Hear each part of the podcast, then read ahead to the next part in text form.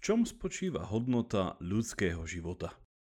Profesor a biochemik Ladislav Kováč odpovedá, že v jeho časnosti a pominuteľnosti a že dôstojnosť žitia by mala vrcholiť v dôstojnosti smrti. V našom novom podcastovom formáte, ktorý sme nazvali Zvedochtivé čítanie, si v najbližších štyroch dávkach budete môcť vypočuť knihu práve od profesora Kováča s názvom O zmysle ľudského života a na jej načítanie sa podujal herec SND Alexander Barta. Ďakujeme ako pánovi profesorovi, tak aj vydavateľstvu Absint za súhlas túto vzácnu monografiu na podcaste reprodukovať v audiopodobe. Link na fyzickú kópiu nájdete v popise tejto dávky a prajem vám zvedochtivé čítanie.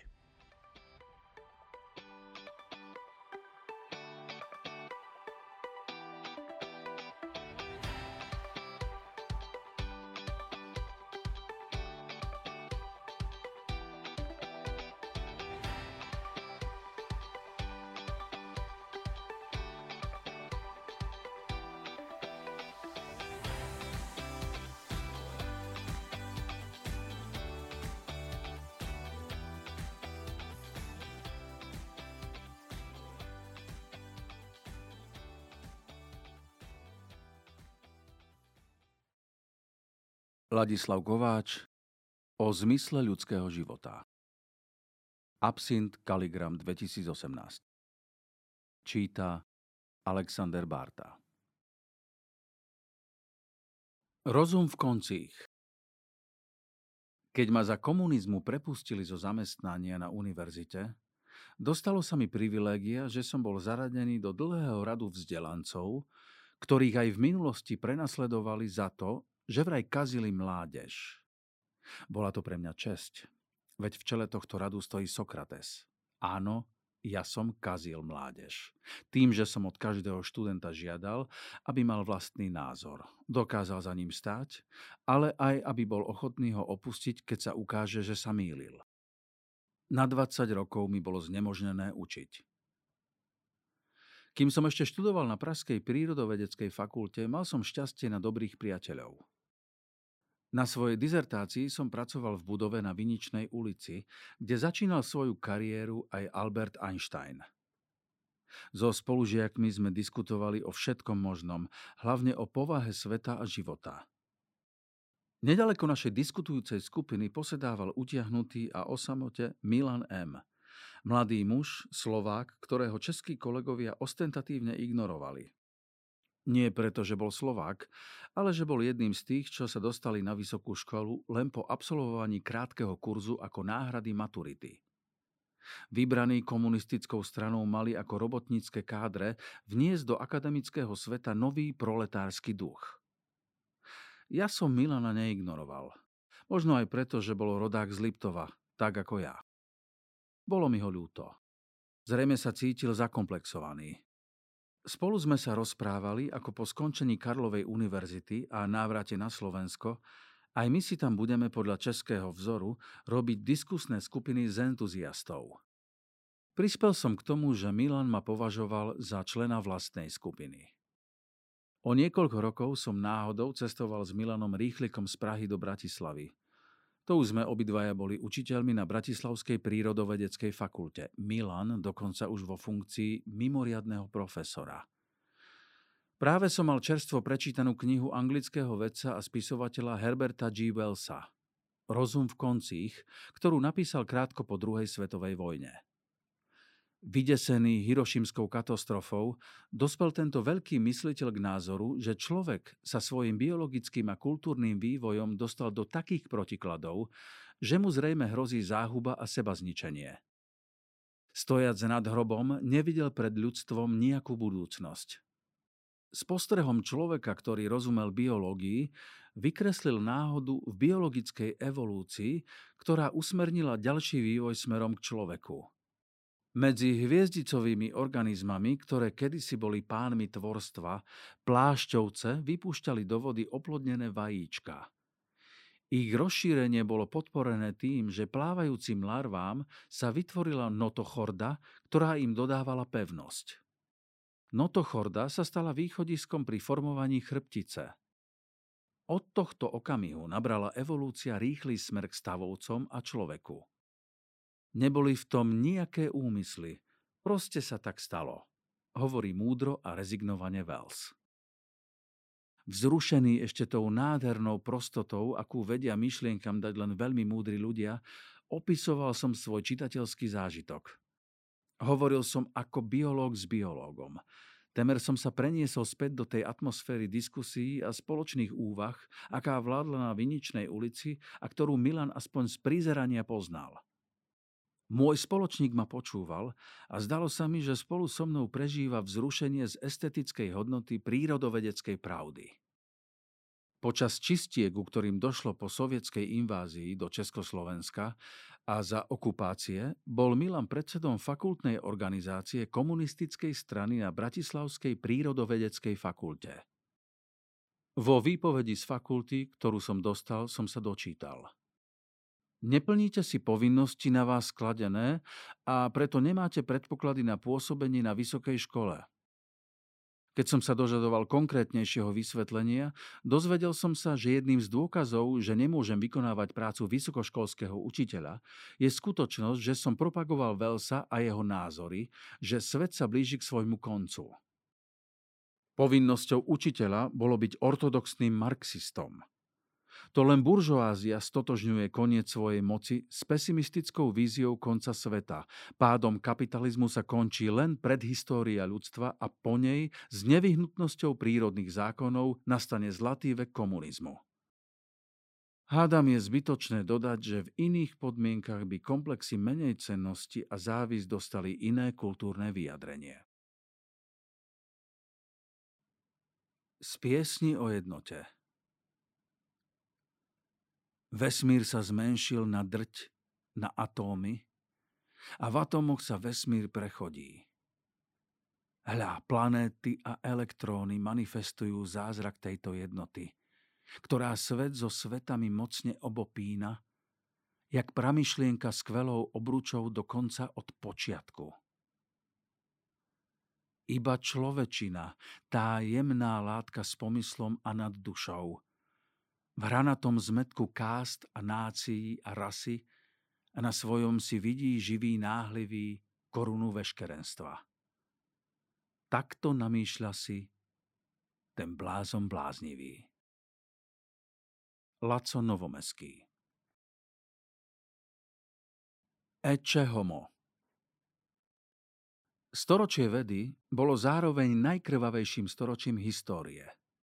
Zlyhala veda alebo sa potvrdili jej tvrdenia. Vyvodili sme správnu lekciu, aby sa hrôzy 20. storočia nezopakovali? Ibaže nečakáme od vedy priveľa? Veda 20. storočia dokázala preniknúť do hlbok atómu. Technika dokázala, že výpovede vedy o povahe sveta atómov sú blízke skutočnosti, veď oni dovolili skonštruovať atómovú bombu ale veda dokázala zároveň dovidieť až na časové a priestorové hranice vesmíru. Technika to využíva. Vysielame kozmické sondy, využívame komunikačné družice, v akcelerátoroch elementárnych častíc simulujeme prvé časové okamihy vesmíru. Ale úspechy v prienikoch k podstate hmoty a k podstate vesmíru nemali paralelu v prieniku k podstate človeka – Ľudstvo v 20. storočí si stávalo tie otázky, aké si stávali vzdelanci už od čias antiky. Čo je človek? Je dobrý alebo zlý? Je svojou podstatou podobný anielovi a či diablovi? V roku 1966 biológ George Simpson napísal, že všetky pokusy zodpovedať túto otázku, čo boli urobené pred rokom 1859, rokom výdenia Darwinovej knihy, sú bezcenné a najlepšie urobíme, keď ich budeme úplne ignorovať. Iný biológ, Richard Dawkins, sa odvolal na tento názor Simpsona a vyhlásil, že Naša existencia, ktorá kedysi predstavovala najväčšiu záhadu zo všetkých záhad, nie je viac záhadou, lebo bola rozriešená. Darwin a Wallis ju rozriešili aj keď ešte budeme nejakú chvíľu písať poznámky počiarov k ich objavu. Dawkins prišiel s koncepciou sebeckých génov. V jeho chápaní je každý individuálny organizmus, a teda aj ja a ty ako ľudský jedinec, len prechodným prenášačom sebeckých génov. Každý gen je sebecký v tom zmysle, že sleduje len svoj vlastný záujem, svoje pretrvanie, onticitu a to na úkor iných génov, ktoré sú rovnako sebecké. Moja existencia je len krátkodobá a jediným zmyslom mojej existencie je byť sluhom týchto génov, aby som zabezpečil ich udržanie a rozšírenie cez svojich potomkov. Z tohto hľadiska aj ja som rovnako sebecký ako moje gény. Táto koncepcia sa označuje ako génocentrizmus. Ale môžeme ju nazvať aj génovým platonizmom. Gény sú akoby nesmrteľné entity podobné Platónovým väčšným ideám, akým ja som len náhodným prípadkom, akcidenciou ľudského druhu. Ľudský druh, kým trvá, je akýmsi kotlom, v ktorom sa neustále rozmnožujú a navzájom premiešavajú sebecké gény. Dawkins netvrdil, že gény sú si vedomé svojej sebeckosti. Ani ja ako bytosť so seba uvedomovaním si nemusím uvedomovať svoju sebeckosť. Naopak, Ľudský jedinec je plný seba klamu a má ilúzie o pravých motívoch svojho konania. Pritom však Dawkins rozumie pod slovom sebecky presne to, ako je sebeckosť definovaná aj v slovníkoch. Staranie sa o svoje vlastné výhody bez brania ohľadu na iných. Dawkinsova doktrína sebeckých génov sa v druhej polovici 20. storočia stala dominantnou teóriou sociálneho správania – Podporil ju aj rozmach skúmania génov na molekulárnej úrovni, stotožnenie úsekov molekuly DNA s génmi a úspešnosť techník génového inžinierstva. Bolo nešťastím 20. storočia, že paralelne s génocentrizmom v biológii dominovala v ekonómii teória racionálneho človeka, ktorá mala vysvetliť ekonomické správanie ľudí. Podľa nej je ľudský jedinec čosi ako počítač, neustále kalkuluje, aké správanie je pre neho samého výhodné a podľa toho koná. Chce získať najväčšie výhody za cenu najmenších strát. Na trhu tovarov a služieb sa rozhoduje pri danom príjmovom obmedzení pre tie statky a služby, ktoré mu prinášajú najväčšiu užitočnosť. Užitočnosť je mierou jeho subjektívneho uspokojenia, ktoré dosahuje s potrebou určitého tovaru alebo služby. Dawkinsova koncepcia sa rozšírila okrem iného aj preto, že sám Dawkins je vynikajúci spisovateľ. Podľa môjho názoru zaslúžil by si Nobelovú cenu za literatúru. Nie však za biológiu. Metafora sebeckého génu je efektná fikcia, ale nevyjadruje skutočnosť. Veľa biológov poplietol. Ja sám som sa dlho považoval za jeho prívrženca a propagátora – dnes som presvedčený, že jeho učenie bolo pre vedcov zavádzajúce. Čo je však ešte horšie, svojím vplyvom na verejnosť bolo morálne scestné a škodlivé. Dawkins prispel a najmä dnes prispieva k podkopávaniu metakonceptuálnych základov spoločnosti a k syničteniu západnej kultúry. Dawkins sám vyhlasoval, že nechce obhajovať morálku postavenú na evolúcii. Naopak vraj spoločnosť založená na génovom zákone bezohľadného sebectva by bola hrozná. Kto by chcel vybudovať spoločnosť, v ktorej jednotlivci navzájom spolupracujú v záujme spoločného dobra, nemôže vraj čakať podporu z biológie. Vo svojej kanonickej knihe Sebecký gén sformuloval prikázanie. Pokúsme sa vyučovať šľachetnosť a altruizmus, pretože sme sa narodili sebeckými – Knihu zakončil patetickým zvolaním, že my jediní na Zemi sa môžeme búriť proti tyranii sebeckých replikátorov. Je to podivná predstava. Na báze číreho sebectva diktovaného priamo našou génovou výbavou máme my, bábky poťahované sebeckými génmi, vybudovať nesebeckú spoločnosť. Na prirodzené zlo máme naočkovať umelé dobro – Takže nejakým zázrakom vznikne potom na zemi kráľovstvo nebeské. Pripomína to inšpiráciu tou kresťanskou doktrínou, podľa ktorej my ľudia sme zaťažení dedičným hriechom, pokazení skrz na skrz a napriek tomu sa máme usilovať byť dobrými. Prípadne v protestantskej verzii spoliehať sa na to, že svojou silnou vierou v Boha dosiahneme, aby nás On omilostil. Génocentrizmus i teória racionálneho človeka podopierali svoje argumenty matematikou a to im malo dávať punc vedeckosti. Išlo však o matematiku simplexnú, ktorá nevystihuje zložitosť príčiny vzťahov, na ktorých spočíva fungovanie génov, ale o to viac fungovanie modernej spoločnosti. Obávam sa, že mohli slúžiť páchateľom zla v totalitných systémoch na racionalizáciu a ospravedlnenie svojho konania a dnes môžu ospravedlňovať úpadok západného kapitalizmu, astronomické zväčšovanie sociálnych nerovností a nárast korupcie. Vzmáha sa svetonázor, ktorý nazývam ontologický pragmatizmus. Neexistujú nejaké objektívne hodnoty, ktoré má jedinec sledovať, existuje iba osobný záujem a jeho presadzovanie za každú cenu.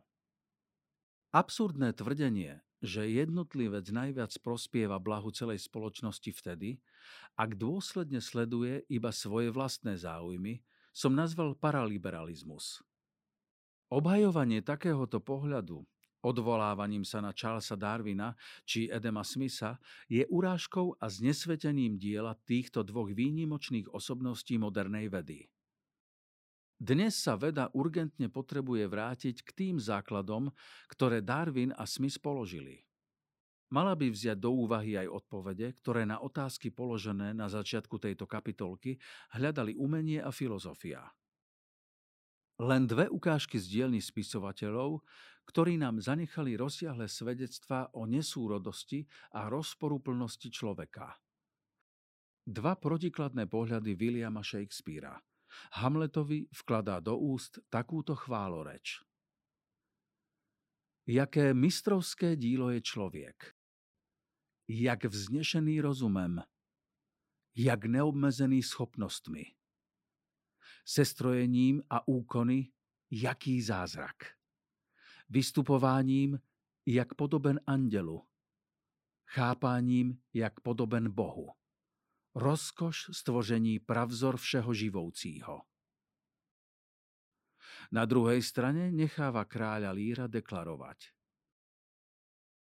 Jako bychom byli padouchy z nebytí, blázni z nebeského pohnutí, lumpy, zlodeji a zráci pro nejakou siderickou konstelaci, ochlasty, lháři a cizoložníky ze samé poslušnosti vlivu planet.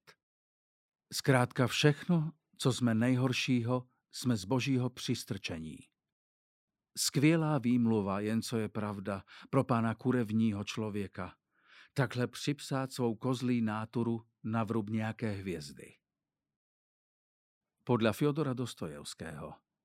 Ľudia niekedy hovoria o beštiálnej krutosti, ale to je veľká nespravodlivosť a urážka voči šelmám. Šelma nikdy nemôže byť taká krutá ako človek – tak umelecky krutá. Tiger len trhá a hryzie. To je všetko, čo dokáže. Nikdy mu nenapadne ukrižovať ľudí pribitím klincami cez uši, aj keby to bol schopný urobiť. Dvaja filozofi. Človek očami Michala de Montaigne. Sme zlátanina taká bestvárna a zložením rôznorodá, že každý kúsok hrá v každej chvíli svoju vlastnú hru. Nič nie je také krásne a zákonité, ako hrať človeka dobre a náležito. A žiadna veda nie je dosť húževná tá, aby našla návod, ako tento život žiť dobre a prirodzene. Z našich chorôb je chorobou najdivokejšou a najbarbarskejšou pohrdať našim bytím. Blaise Pascal videl človeka ako zároveň príšeru i veľkolepú bytosť, umiestnenú niekde medzi anielom a zvieraťom. Čo za monštrum je človek? Aký neobyčajný, aký hrozný, aký chaotický, aký paradoxný, aký báječný. Sudca všetkých vecí, slabý červ, pokladnica pravdy, priepasť pochybností a omylov, sláva a smetisko vesmíru. Je nebezpečné vidieť, ako je človek rovný zvieratám bez toho, aby sme mu ukázali jeho veľkosť. Ešte nebezpečnejšie je ponechať ho v nevedomosti o jednom i druhom. Človek nie je aniel ani zver a je nešťastím, že toho, kto chce byť anielom, stane sa zver. Človek je úbohý, pretože je človekom a je vznešený tým, že vie o svojej úbohosti. Strom o svojej úbohosti nevie. Pascal rozpoznal aj to, koľko je v človeku seba klamu. Najtolerantnejší sme vtedy, keď posudzujeme sami seba. Keby všetci ľudia vedeli, čo jedni hovoria o druhých, neexistovali by na svete ani len štyria priatelia. Sláva je taká sladká, že máme radi všetko, čo s ňou súvisí, hoci aj smrť. Väčším bremenom sú úspechy iných, než vlastné neúspechy. Vraciam sa k vede. V roku 2005 biológ Robert May, vtedy prezident vplyvnej britskej vedeckej kráľovskej spoločnosti, vyhlásil, že najdôležitejšou nezodpovedanou otázkou v evolučnej biológii a všeobecnejšie v sociálnych vedách je, ako sa mohla spolupráca vyvinúť a pretrvávať u ľudí i v iných živočišných skupinách a spoločnostiach. Všetky doterajšie teórie ľudskej spolupráce a altruizmu a najmä aj ich matematické zdôvodnenie vychádzali z predpokladu, že jedinec, ktorý spolupracuje, koná tak ako racionálny hráč, usilujúci sa o maximalizáciu svojho zisku.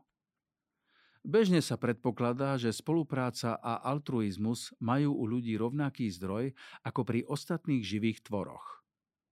Zabudlo sa na jedinečnú ľudskú schopnosť seba uvedomovania a vedomého prežívania emócií v podobe citov.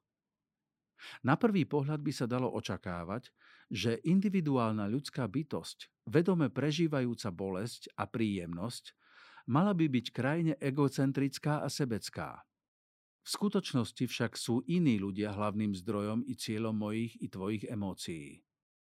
Známy je argument zástancov teórie sebeckých génov, že matka, ktorá sa stará o svoje potomstvo a dokáže obetovať i svoj život v ich záujme, je sebecká a len zdánlivo altruistická, pretože v skutočnosti koná v záujme zachovania vlastných génov. Argument však nemožno použiť na vysvetlenie jej altruistického správania voči osobám, s ktorými nie je geneticky príbuzná. Rovnako by sa dalo opýtať, či ľudská osoba, ktorá koná altruisticky v záujme iných ľudí, napríklad tvorivý vedec alebo umelec, nie je konec koncov sebecká, pretože jej to prináša osobnú príjemnosť. Viedlo by to však k semantickému zmetku, keby sme únik jedinca pred vlastným utrpením a sledovanie vlastnej príjemnosti nazvali sebeckým konaním ak to zároveň pomáha iným zmenšiť ich utrpenie a zvýšiť ich prospech. Nová ľudská teória správania musí opustiť termín sebeckosť, egoizmus a altruizmus. Namiesto sebeckosti treba hovoriť o seba záujme a namiesto altruizmu o vzájomnej spolupráci. Sledovanie onticity, o ktorom už opakovane bola reč v tomto texte, je samozrejme seba záujmom. Ale evolúcia človeka zariadila, že seba záujmu patrí aj spolupráca s inými ľuďmi, teda čosi, čo sa označuje ako osvietený seba záujem.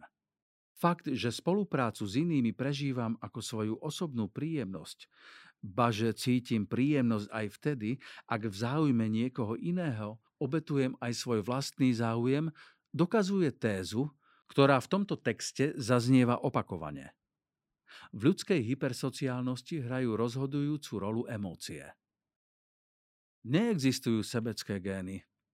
Existujú len génové siete, ktoré spájajú jednotlivé gény početnými pozitívnymi a negatívnymi spätnými väzbami. Každá ľudská vlastnosť závisí od týchto génových sietí a je nimi len abstraktne určená. Až podnety, ktoré prichádzajú do týchto génových sietí z prostredia kultúry, rozhodnú o tom, akú konkrétnu podobu táto vlastnosť dostane. Formovanie ľudskej osobnosti si môžeme predstaviť ako tkanie. Génové siete predstavujú osnovu vloženú do krosien ich tvorcom darwinovsky prirodzeným výberom. Podnety z prostredia fungujú ako útok, nite, ktoré sa vplietajú medzi osnovu. Osobnosť je potom konečný výsledok tkania, tkanina. Tá istá génová výbava, ktorá rozhodla o úspechu pri love a zbere v kultúre našich predkov v africkej savane, dnes určuje angažovanie občanov na zveľaďovaní svojich obcí, spoluprácu vedcov na spoločných projektoch i fungovanie štátov a medzinárodných organizácií. Ale rovnako aj združovanie podvodníkov do zločineckých mafií aj vytváranie solidárnych skupín islamských fanatikov, pripravených položiť život za víťazstvo svojej šítskej či alternatívnej sunickej viery. Dokonca jeden vedec vyslovil takýto argument.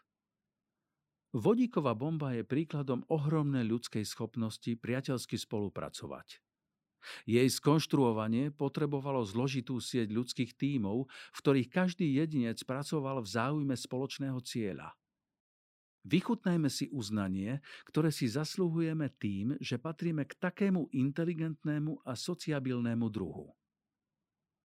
Kultúra rozhoduje o tom, či my ľudia s rovnakými génmi sa tešíme z úspechov iných, alebo si navzájom závidíme. Preženiem to. Zatiaľ nie sme schopní ani povedať, či láska a nenávisť nie sú podmienené tými istými génmi. Zjednodušene. Pripustme, že jedinec má jediný rovnaký gén, aj pre lásku, aj pre nenávisť. Len podnet z kultúry určí, či v konkrétnom prostredí sa gén realizuje v podobe lásky alebo v podobe nenávisti. V našej ľudskej prirodzenosti sú uložené ohromné potencie rovnako k dobru ako k zlu. Ale mozog máme všetci rovnaký. Je hodnotovo neutrálny. Človek ho využíva tak na dobro ako na zlo. Čím je jedinec inteligentnejší, tým je jeho záber na stranu dobra, rovnako ako na stranu zla väčší. Závisí od konkrétnej kultúry a od našich emócií, ktoré z týchto potencií sa presadia. Sme komplexné, ale nekonzistentné bytosti. Keďže k uvedomovaniu si emócií k prežívaniu pozitívnych emócií ako príjemnosti a negatívnych ako bolesti dochádza len na úrovni ľudského jednotlivca, v individuálnom mozgu. Zrodil sa a postupne hypertrofoval v našej kultúre západu individualizmus. Presvedčenie o suverenite ľudského jednotlivca a o sile individuálneho rozumu. Pozabudlo sa na sociálne emócie, ktoré rozšírili citový repertoár ľudského jedinca pocity viny, hamby, závisti, nenávisti, ale aj lásky. Oni nám dokazujú, že každý z nás je súčasťou vyššej evolučnej entity, kedysi malej skupiny lovcov a zberačiek, neskôr národa, dnes už aj nadnárodných útvarov. Sociálne emócie jednotlivca slúžia tejto vyššej entite a z hľadiska jej záujmov je jeho prirodzenosť dobrá. Ibaže pozor – Dobrota človeka v prospech záujmov jeho vlastnej skupiny, do ktorej patrí a s ktorou sa aj vedome identifikuje, kontrastuje so zlom, ktorého je schopný v konaní voči členom iných cudzích skupín. S tými jeho skupina súťaží a tak ich chápe ako svojich protivníkov, nepriateľov. Ba v krajnom prípade aj ako neludí. Jednou skupinou bola kedysi rodina, potom kmeň, v 20. storočí národ. Politický a sociálny experiment 20. storočia nám o tejto ľudskej zvláštnosti zanechal hrozivé doklady. George Simpson mal pravdu. Darwinizmus zásadne zmenil naše predstavy o človeku. Mýlil sa však v tom, že na múdrosti, ktoré nahromadili kultúry v ére pred Darwinom, máme zabudnúť – Ukážkou je teória človeka, ktorú sformuloval Platón už pred 2400 rokmi. Tá je aj dnes v súhlase s tým, k čomu dospela moderná veda. Človek je, ako hovoríme, tvor krotký. A ak sa mu dostane správnej výchovy a šťastnej prirodzenosti, stáva sa spravidla najbožskejším a najkrotkejším. Ale keď sa vychováva nedostatočne alebo nedobre, najdivokejším, aké zem plodí. A už pred 350 rokmi Jan Amos Komenský označil za poslanie vzdelávania šľachtiť ľudskú prírodzenosť. Zopakujme si ešte raz lekciu 20. storočia. Podstata človeka je neoddeliteľná, tak kultúrna, ako aj prírodná. 2000 však veku ďaleký ty nesieš v svojom lone. Čo ten hinúci nemal dať svojim deťom. Ty zaseješ, vychovávaš hliviacom na záhone, pravú duchom slobodu a pravú vôňu kvetom? Ty nesieš dokonalosť nie krvožravej strely. Ty nesieš vzduch, v ňom šprápor voľnosti krásne vlaje laje. Ty nemáš známosť s desnými hromodeli. Ty len požehnať, nie zbyť chceš naše kraje. Ty človečenstvo uviezť do posvetného kruhu. Srdce všeľudstva stvoriť máš za úlohu. Ty do tých zväzkov melkých vliať mieniš väčšnú túhu. Ty k prírode chceš doviesť a skrz prírodu k Bohu. Ó, vek všelásky, a či snáď byť to nemá. Vždy ešte vášen tá v krvi ostane stará. Piesen slobody ni ďalej skutkov nemá. A ani tvoja jar nemôže byť jará. Trónom nesluje ni vtedy oltár srdca, odkiaľ žiar lásky nad zlato krajšie šľahá. Korunou nie je šľachetnosť a nie hrdza. Určenie ľudstva nie je spoločnosť blaha? Veku preslávny, ty musíš zrodiť znovu. Musíš ukončiť dosaváť choré deje, vynesúc k svitu slobody žiar rúžovú. I nebo slnce vrelším ohňom odeje. Na zemi pokoj a v nebi zalúbenie. Nad posvetením všenárodov životom – či národy vás k tomu túžba neženie, nevzplápolá vám duša k tomu valným jasotom? Pavol Orsák Hviezdoslav 21. storočie Ultimátny vek Protiklad 20. storočia na jednej strane storočie vedy a na druhej najkrvavejšie storočie histórie je dobrým vyjadrením paradoxu ľudskej existencie – keď komunizmus ako politická inštitúcia koncom storočia padol, celkom pochopiteľne sa začal nahradzovať inštitúciou demokracie ako osvečeného produktu kultúrnej evolúcie Západu. V roku 1992 americký politológ Francis Fukuyama uverejnil knihu s názvom Koniec histórie a posledný človek, v ktorej vyjadril presvedčenie, že po skončení komunizmu sa západná liberálna demokracia stáva konečnou formou vlády pre celý svet a že sekulárna demokracia so slobodným trhom bude rýchlo a čoraz viac prevažovať. Ale rok 2000, rozhranie tisíc ročí, však prinieslo hviezdoslavom očakávaný vek všelásky. Na začiatku 21.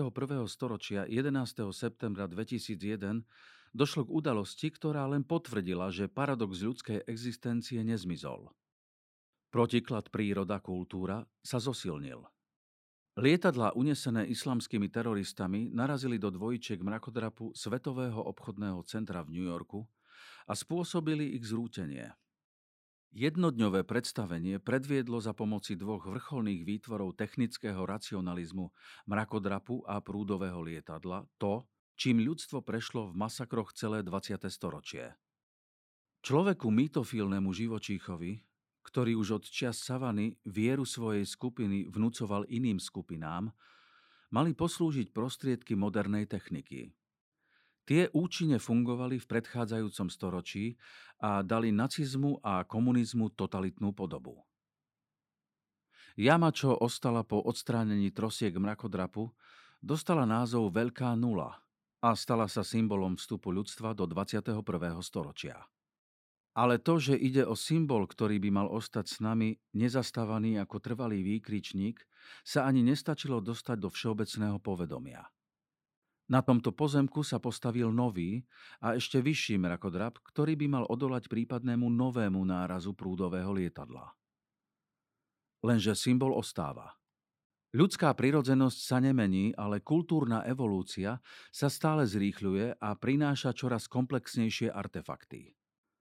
Odhaduje sa, že technický pokrok v 21. storočí by mal byť tisícnásobne väčší, ako bol v 20. storočí. Z extrapolácie doterajšieho pokroku futurológ Ray Kurzweil odvodil, že v polovici 21. storočia by ľudstvo malo dosiahnuť bod, ktorý nazval technologická singularita. Bude to prach, po ktorého prekročení kultúrna evolúcia zásluhou počítačových technológií splodí nadľudskú inteligenciu. A naša inteligencia, podmienená a obmedzená našou prirodzenosťou, je neschopná predstaviť si svet s inteligenciou, ktorá by nás presahovala. Z narastajúcej rýchlosti zmien a zrastu komplexnosti môžeme aj extrapolovať, že v polovici tohto storočia ľudstvo dospeje aj do civilizačnej singularity. Bude to časový bod, v ktorom sa rýchlosť zmien, ale aj ich nepredvídateľnosť a neovládateľnosť bude blížiť k nekonečnú. Samozrejme, extrapolácie z minulosti do budúcnosti sú vždy značne neisté. Vychádza sa z predpokladu, že trajektória, po ktorej sa svet vyvíja, bude pokračovať. Nemožno totiž započítať náhodu, štiepenie jednej trajektórie na množstvo alternatívnych dráh a ani náhle zlomové zmeny. Naopak, predpokladá sa, že nové znalosti budú pokračovaním toho, čo sme sa doteraz naučili. Zabúda sa na to, že je principiálne nemožné nové znalosti predvídať. Nedokážeme sa správať inak, než ako induktívna morka, ktorú ako podobenstvo vymyslel filozof Bertrand Russell. Morka, krmená po celý rok gazdom, usudzuje, že takto bude aj v štedrovečerné ráno. Namiesto toho jej však gazda podreže krk. Lenže ak si zakrieme oči, aby sme oslepujúcu rýchlosť zmien nevideli, na diani nič nezmeníme. A snívanie o starých zlatých časoch, keď čas plynul pomaly a všetko bolo na svojom mieste, nás do nich nevráti.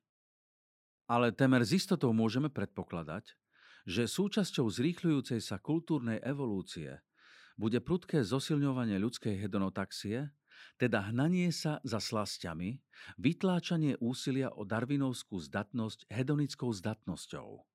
Pritom dostupnosť slastí bude takmer okamžitá a ich cena na trhu príjemnosti sa bude znižovať až skoro k nule. Už som sa zmienil o tom, ako vo svete už dnes postupne dochádza k demografickej tranzícii. Deti sa stávajú drahým luxusom a finančné nároky na ich výchovu a vzdelávanie vysoko prekračujú výdavky na obstarávanie si takmer neobmedzených a okamžitých príjemností. A hlavným zdrojom takýchto príjemností sa už čoskoro stanú artefakty sveta virtuálnej reality. Virtuálny, teda neskutočný svet, sme si vykonštruovali pomocou symbolických artefaktov už od čias, čo sme sa stali symbolizujúcimi živočíchmi. V našej dobe nás do virtuálneho sveta prenášajú najmä príbehy, ktoré sledujeme na obrazovkách. Podľa najnovších údajov priemerný občan Slovenska denne strávi 95 minút pred televíziou, 106 minút pozeraním na obrazovku počítača a 52 minút na obrazovku tabletu. Pravda, aj keď sme vtiahnutí do sledovania príbehu, ľahko rozpoznáme, že ide len o fikciu, z ktorej môžeme vystúpiť vypnutím zariadenia.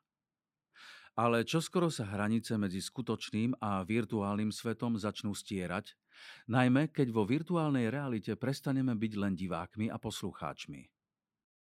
Nie iba zrak a sluch, ale aj ostatné zmysly, hmat, čuch a chuť a najmä proprioceptory, ktorými vnímame svoju polohu v priestore, budú reagovať na príbeh, ktorého sami budeme aktívnymi účastníkmi. Je pravdepodobné, že virtuálny sex, ponúkaný novou technológiou, sa stane prvou doménou ľudského potešenia, ktorá bude komercionalizovaná. To je to, čo už v závere druhej dekády nášho storočia budú ponúkať a vnúcovať trhy konzumentom západu. Už v priebehu 20. storočia dnes ešte očividnejšie sa spoločnosť blahobytu, Welfare Society, premiene na spoločnosť zábavy Fun Society. Ľudia pracujú menej. Zanedlho možno väčšinu z nich vytlačia zo zamestnaní roboty, no bavíme sa čoraz viac. A čo ostatná časť sveta? Už dnes sme svedkami toho, ako občanom západného sveta, ponoreným do svojich každodenných spotrebiteľských starostí a potešení, uniká z pozornosti osud ľudí v ostatných chudobnejších krajinách. V nich kultúrna evolúcia a s ňou zviazaná evolúcia ekonomiky a politiky nebola taká priaznivá ako v krajinách západu. Do ľudskej prírodzenosti je zabudovaný návyk na príjemnosť a potreba zväčšovania dávok rozkoše. Na to ekonomika pohotovo reaguje zvyšovaním výroby tovarov potrebných na uspokojovanie potrieb spotrebiteľov. Ba kapitalistická ekonomika by nebola zdravá, ak by nerástla. Narastajúca spotreba bude naďalej poháňať výrobu. Tá, ovládaná počítačmi a vykonávaná robotmi, bude stále okrem tovarov užitočných pre človeka nevyhnutne generovať odpad. Hlavný odpad, oxid uhličitý, zapríčinuje zmenu klímy na celej Zemeguli. Experti pred ňou varujú ako pred klimatickou bombou. Ovzdušie Zeme sa stáva termostatom s globálne zvýšenou teplotou. Pritom vznikajú prudké zmeny lokálnych teplôt od krajne nízkych po krajne vysoké, ktoré sa vyrovnávajú prostredníctvom nebývalých turbulencií. Globalizuje sa, teda stáva sa celosvetovou nie iba ekonomika, ale aj klimatická kríza. A takisto sa globalizuje aj zábava. Tá síce rozkvíta iba v západnom svete, ale dosah komunikačných prostriedkov, ktoré jej slúžia a mapujú je celosvetový. Zemeguľa sa mení na jednu globálnu dedinu. Každý deň sa môže hľadujúci bangladešský chudák pozerať vo svojej televízii na príjemný život svojho suseda v Európe alebo USA. Jeho nespokojnosť a závisť sa už nekončia len u suseda z rodnej dediny, ktorému sa úlovok rýb alebo úroda ryže o čosi viac vydarili a môže preto seba a svoju rodinu lepšie nasítiť. Zdá sa, že klimatické zmeny spôsobia, že veľkú časť nízko položených území Bangladéša, ale aj iných krajín s podobnou polohou zatopí stúpajúca hladina mora. Podľa predpovedí poľnohospodárstvo závisle od dažďov bude mať v roku 2020 výnosy o 50% nižšie ako dnes. Krajine, ktorej populačná hustota už dnes je jednou z najväčších na svete, hrozí hlad. Nerovnomerné rozdelenie bohatstva na Zemeguli spolu s rovnomerným rozprestrením globálnej komunikácie zrýchľovalo od začiatku 21. storočia premiestňovanie ľudí medzi chudobnými a bohatými krajinami. Premiestňovanie bolo nesymetrické. Z bohatých cestovali do chudobných turisti v hombe za zábavou. Z chudobných do bohatých sa stiahovali ľudia za prácou, ale čoraz viac aj za vidinou blahobytu a potešení, ktoré tam na nich čakajú. Zrýchlenie dostalo v druhej dekáde 21. storočia podobu migračnej explózie. Vybuchlo sťahovanie národov. Je jedným z tých nápadných javov, ale zďaleka nie posledným, ktoré nám budú naďalej dokazovať, že sociálnu dynamiku riadiť nedokážeme. Neznáme a neriadené a neriaditeľné sily naďalej určujú konanie ľudí v našom storočí. A podobne ako v prípade počasia nerovnováhy, vyvolávajú prudké turbulencie, síce lokálne, ale nakoniec s globálnym dosahom. Migračná explózia, ktorá už dnes nemá riešenie a ktorá sa nezastaví, je jedným z prejavov blížiacej sa civilizačnej singularity. Situácie, ktoré budú za sebou veľmi rýchlo nasledovať, sa v dejinách nikdy nevyskytli. Pre súčasnosť nemožno hľadať analogie s minulosťou. Je však účelné pripomenúť knihu, ktorú v roku 1962 napísal americký futurista Herman Kahn. Vtedy ľudstvo stálo tvárou v tvár ohrozeniu nukleárnou vojnou. Kahn v knihe tvrdil, že namiesto strkania hlavy ako pštros do piesku by premýšľajúci ľudia mali reálne rozobrať možnosť vojny a jej strašlivými dôsledkami – Práve v realistickom videní nepredstaviteľných hrôz hľadal možnosť, ako im zabrániť. Kánova kniha niesla titul Myslieť nemysliteľné. Náš problém je v tom, že kým jadrová bomba bola v 20. storočí len hrozbou, ktorá napokon ostáva hrozbou aj v 21. storočí, migračná bomba už bola spustená. Spustili ju klimatické zmeny.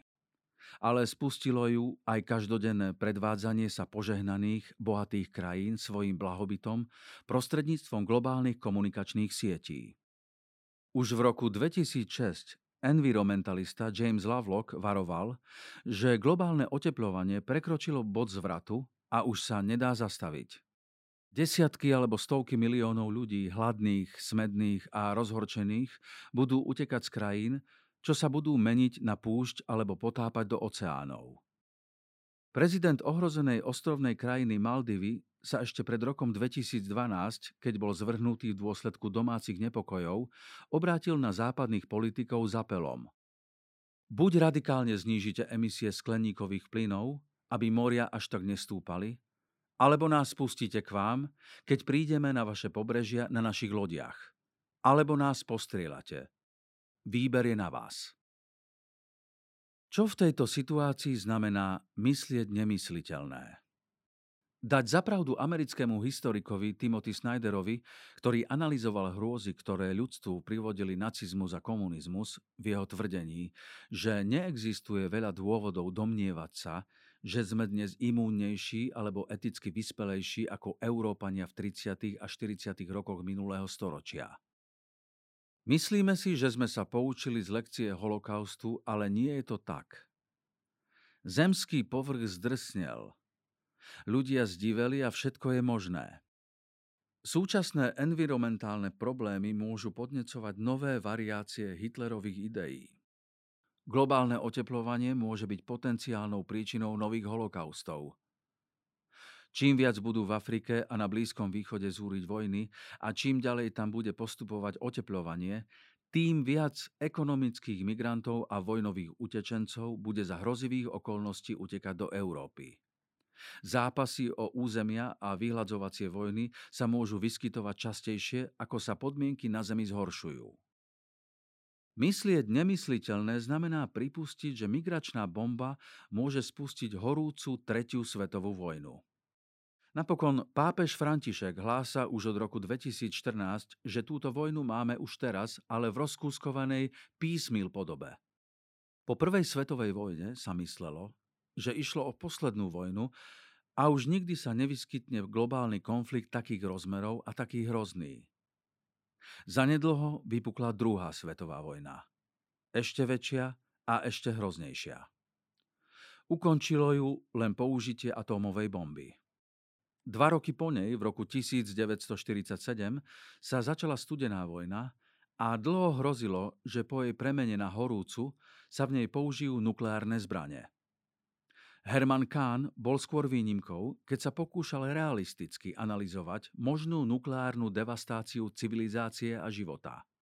Sám sa však zastával doktríny označovanej trochu ironicky MED, čo v angličtine znamená šialený, ako skratka pre stratégiu zaručeného vzájomného zničenia. Podľa nej by plné použitie jadrových zbraní viedlo k úplnému zlikvidovaniu tak útočníka, ako aj obrancu.